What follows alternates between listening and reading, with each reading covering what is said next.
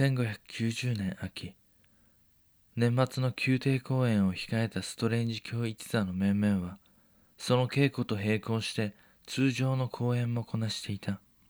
バーベッジのシアター座カーテン座で行われ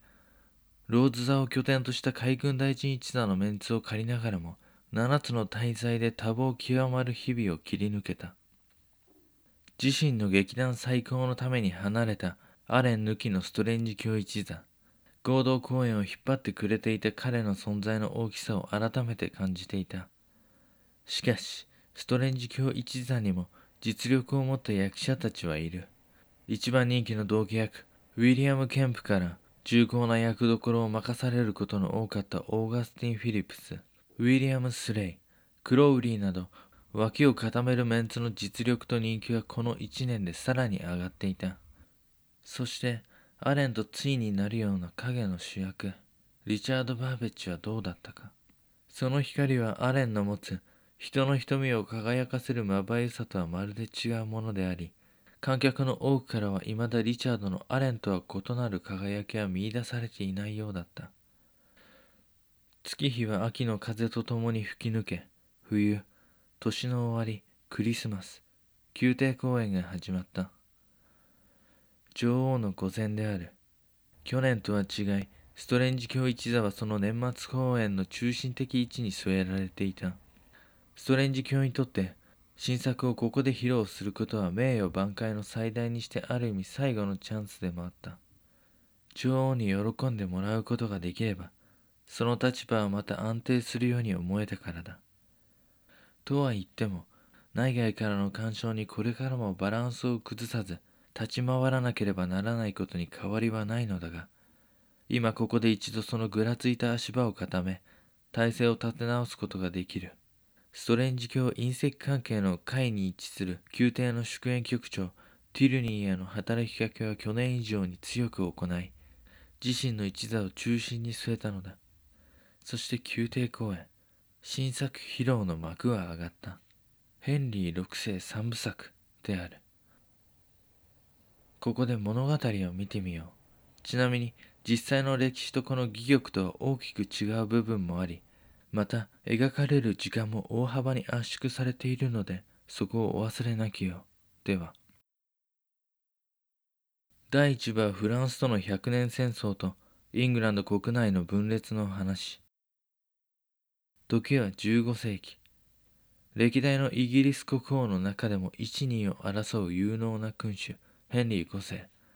彼は休戦状態にあった百年戦争を再開させた。そしてその優秀な指揮、団結した勢いで連戦連勝。徐々に大国フランスを追い詰めていく。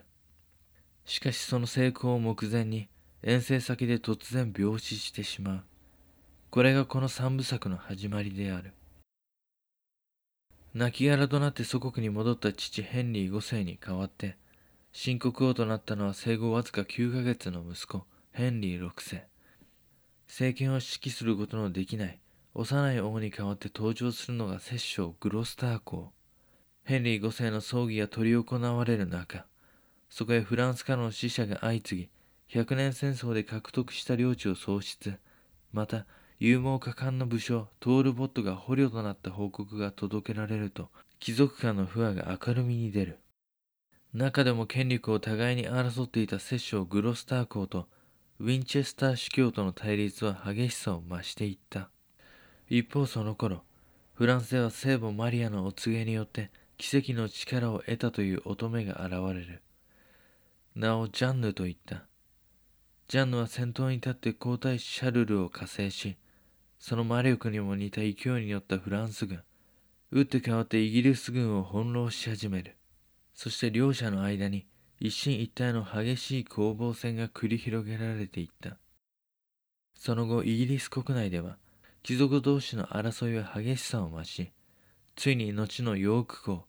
リチャード・ブランタチネットとサマセット公とのいさかいに端を発し、貴族たちが大きく二つに分かれてしまった。リチャード・プランタジネットとウォリック博、ヨーク方は白バラを、サマセット公とサーフォーク博のフランカスター勢は赤バラを手にした、後のバラ戦争への砲火である。そしてリチャードは叔父モーティマーを訪ねた。そこで自らの血統の勇者を聞き、自分こそ王家の正当な後継者、現王家ランカスター家こそ王位簒奪者だと思い至る。そして王座への野望を胸に秘めつつ行動していくことを決意する。二分した貴族とは別に、摂政グロスター公とウィンチェスター主教との確執はさらに激しくなっていった。本来なら幼いはずの王、ヘンリー6世は物語の中では成人となっていた。王は側近である両者を取りなし、二人は和解した。ただしそれは表面的にだった。その後、ウォリック伯の仲介によって政局からは距離を置かされていたリチャードの復権が認められ、晴れてヨーク公に除せられる。その後、一同は王の戴冠式を挙行するためフランスへと出発する。フランスを落とせば両国の王にヘンリー6世はなれるからである。フランスでの戦線は一層激しさを増し、英雄トールボットは戦死するが、彼を貶めた魔女ジャンヌ・ダルクは、ヨーク王リチャードに捕らえられ、家計に処せられる。王ヘンリー6世は、摂政グロスター公の勧めもあり、ローマ法王からの和解勧告に従い、フランス王シャルルの親近者、アルマニアック伯の娘との婚儀をもって和議を結ぼうとする。しかしフランスではサーフォーク王が捕虜のフランスの大貴族の娘マーガレットの美しさに惹かれ彼女をイギリス王妃に迎えようと画策グロスタークをはじめ多くの諸教の反対を押し切ってマーガレットを妃とする決意を固めヘンリー6世とマーガレットが結婚をして第1部が幕を閉じる第2部は貴族たちによる構想摂政だったグロスターク王が勢力争いに負け失脚する代わりにヘンリー6世の寵愛を受けたサマセット公が台頭し、サマセット公が政治を取り仕切る状態となる。これに猛反発したのが、ヨーク王リチャードとウォリック白バラ勢。彼らの構想はエスカレートし、ついに軍事衝突へと発展する。これがバラ戦争の発端となったセント・オールバーンズの戦いである。第2部のクライマックス。激しい戦闘でヨーク公側白バラが勝利し、ランカスター家側赤バラのサマセット公は戦死する。第3部はバラの戦い。決戦に勝利したヨーク公リチャードは勢いに乗って王ヘンリーを追撃、そのままロンドンへ進軍。そしてヨーク公リチャードは自らの血統の正当さを掲げ、ヘンリー6世に対して王位を要求。清和な王ヘンリーは自らの王位の脆弱さを認め、自分の死後、王位をヨーク王リチャードに譲渡すると約束する。自分の代までは国王として認めてくれ。それ以後は貴殿に王位を譲る。と。その知らせを聞いた王妃マーガレットは激怒し、あくまでもヨークとの戦いを続行すると誓う。その反発に対し、ヨーク王リチャードも息子たちの言葉に従い、王ヘンリーとの制約を破って、彼自身が王として君臨すべく迎え撃つ決意を固める。王妃マーガレットは自ら兵を率い、戦場に立ち、ウェイクフィールドの戦いでヨーク王を撃破。その勇猛さと激しさは、フランスのメスオオカミと例えられた。捕虜として捕らえられたヨーク王リチャードに髪の王冠をかぶせ、多くの前で恥ずかしめ、そして惨殺する。真の王の血筋を持っていると信じ、戦ったヨーク王の首は彼の町の弔問にさらされた。そして残された息子たち3人は、父の復讐と王座奪還を誓い、戦い続けることを決意する。父の盟友ウォリック伯も彼らに力を貸すこととなる。一方、マーガレットから戦線を離れるよう命じられた王ヘンリーは、一人政治の煩わしさから逃れ、羊飼いとなって心穏やかな生活を送る姿を無双していた。だが、そんな夢は叶うはずがない。その後の戦いでヨーク王の息子たちに敗れ、逃げるマーガレットともどもスコットランドへ落ち延びていくことになる。そして白バラのヨーク三兄弟の長男エドワードがエドワード4世として即位する。その後、王ヘンリーとはというと、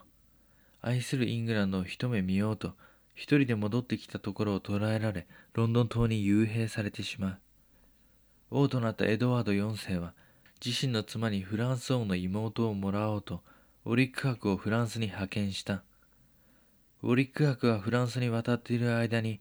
エドワードは美しい未亡人レディー・グレーと出会うエリザベス・ウッドビルである彼の元夫は赤バラのランカスター側の騎士で戦死していた亡命していたマーガレットはフランス王に助けを求めていた。そしてそこへ派遣されたウォリック伯がやってくる。ウォリック伯の交渉の末フランス王は自身の妹をエドワードに嫁かせ彼ら側に加勢しようと話が進んだところでエドワードが国内で勝手に結婚してしまったとの知らせが届いた。エドワードのためにフランスまで赴き交渉していたウォリック伯はその裏切りに激怒しこれまで尽くしてきた白バラの洋服方エドワードを見限ることにした。フランスへ逃れていた宿敵マーガレットと和解しフランス王も嫁がせるつもりだった妹を代わりにマーガレットとヘンリーの息子に嫁がせることに同意した。白バラの三兄弟の次男クラレンス公はウォリック伯に取り込まれ兄を裏切って戦いに。その戦いでエドワードにウォリック伯たちは勝利しまた再びヘンリー6世が王座につくこととなった。しかし三男リチャードに助け出されたエドワードが再び勢いを盛り返しロンドンに向けて進軍。その戦いでウォリック伯は戦死し次の戦いでマーガレットとヘンリーは捕虜となり彼らの息子である皇太子は殺害される。赤バラのランカスター側は反撃の余力すらもないまでに完全な敗北をした。白バラ側エドワードの圧倒的な勝利である。三男のリチャードは密かに捕虜となっていたヘンリーを殺害し30年続いたバラ戦争は幕を閉じた。白バラ洋服家の輝かしい勝利で終わるがリチャードだけはこの先に続きがあることを知っている。そんな続きが気になるところでヘンリー6世三部作が幕を閉じた。簡単に説明したがこれが新作の三部作である。ヘンリー6世にはこの当時流行りの戦闘シーンがふんだんに盛り込まれまた悪魔と取引をしたジャンヌのように魔法を使った不思議な力や呪い予言など人気急上昇の超常現象も盛り込まれた。そしてこの作品を書いた詩人の描きたいテーマも詰め込まれていた。例えば英雄というのは英雄そのものとして存在するのではなくその周りの人々がどう支えるかによって存在するものだというテーマ。また史実にはないマーガレット王妃とサーフォーク王の不定の愛別れがテーマとなる恋愛。剣謀十数成り上がりの政治劇有象無象の輩で意見をコロコロ変える道家的立ち位置の民衆の姿民衆に対する愛と軽蔑彼ら側と彼らを突き放す側とを両方描いたそしてこの戯曲の中でストレンジ教の先祖たちスタンリー家を史実を大きく曲げてでも登場させその行動を賛美するような刷り込みも忘れてはいなかった例えば第2部で失脚することとなる摂政グロスター公の夫人エリナが呪術師たちと結託してよからぬことをしていたとして逮捕されてしまう。これもサマセット公の企みに落ちた結果なのだが、その時彼女が連行される先がスタンリー家の領地であるマントなのである。夫人を護送する人物の役どころをスタンリー家の祖先であったサー・ジョン・スタンリーとしている。また、第3部ではサー・ウィリアム・スタンリーなる人物が褒美を約束されるシーンがわざわざ付け加えられているなど、スタンリー家の人たちを褒めたり、いい役を与えたりしている。陛下、ご満足いただけましたでしょうか？本邦初披露、我が劇団の新作を。公演後、挨拶をするストレンジ教。大盛り上がりの中幕を閉じた大長編宮廷公演。と思いきや、大変満足してくれた女王。だが彼女は気づいていた。演劇を誰よりも多く見てきたその目はごまかせなかった。これには続きがあるはずだ。ストレンジ級は詩人から言づてをもらっていたし、この先の構想も聞き出していた。さすが陛下、さようでございます。おっしゃる通り、この戯曲には続きがあります。それは新年の公演最後、2月公演にてご披露いたします。それまでどうか。実際この時、続きの芝居は完成していなかった。ただ、このクリスマス公演は他の人気演目も行い、成功したと言っても良い結果であった。